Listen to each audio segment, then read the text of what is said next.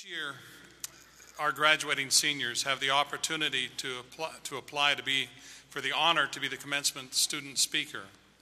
And we have a committee comprised primarily of students who, who choose who that speaker is going to be.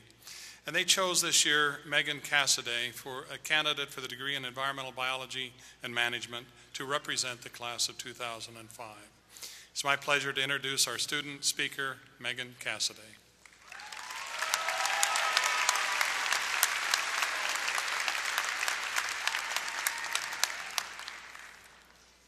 Parents, professors, friends of all variety, welcome. Thank you for supporting us as we wait in anticipation for the moment we can be deemed college graduates.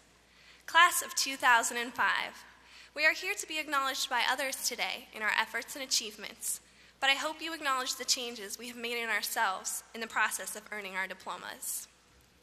Although graduation is typically focused on academic achievement, I would also like to recognize the social education this college experience has given us. I am by no means disregarding the wealth of scholarly knowledge we have struggled for and with. I am simply urging everyone to look beyond the traditional emphasis of commencement and truly reflect on what it means for us to be leaving here and to moving on to what be- waits beyond these walls. A lucky few of us have stumbled upon a subject, cause, or profession that we are both talented in and passionate about. Many of us are still, even on this day that we are to be crossing over to independence and decision, at a loss for the path we are to take from here. Some may be frantically wondering if they should have changed their majors four years ago, or thinking that they were going to be a stay at home parent, and where was the introductory course on that? I, however, am a firm believer that no matter what becomes of the degree we receive, no college education is without its benefits. In short, here we have learned to be adults. We have learned when to hold our tongues and when to stand up for ourselves, whether in a political discussion, a conference with a professor, or a spat with a roommate. We have learned when to rely on inner strength and overcome a challenge independently, and when it is okay to seek help.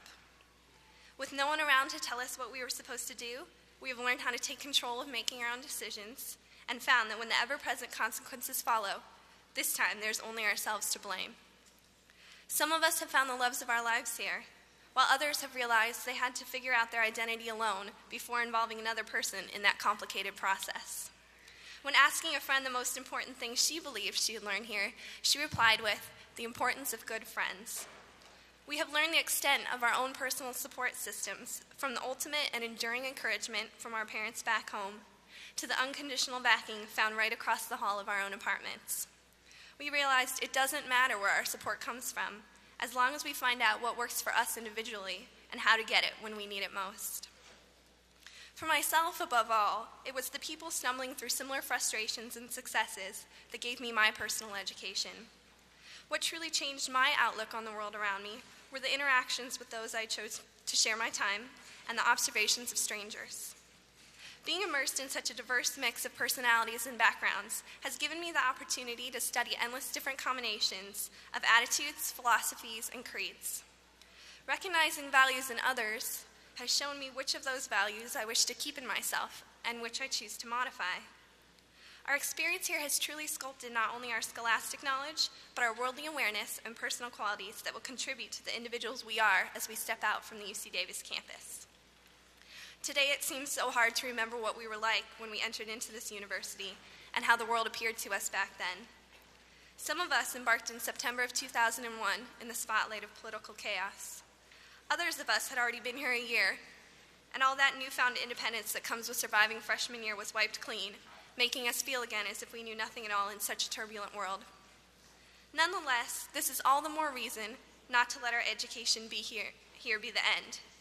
We must remain informed about the affairs of the world, take stands in what we believe in, and use our resources and skills gained here to promote change as we see necessary. My wish for each of you is to take this base of knowledge we have received and continue to build upon it, to live, to grow, and to thrive. Thank you.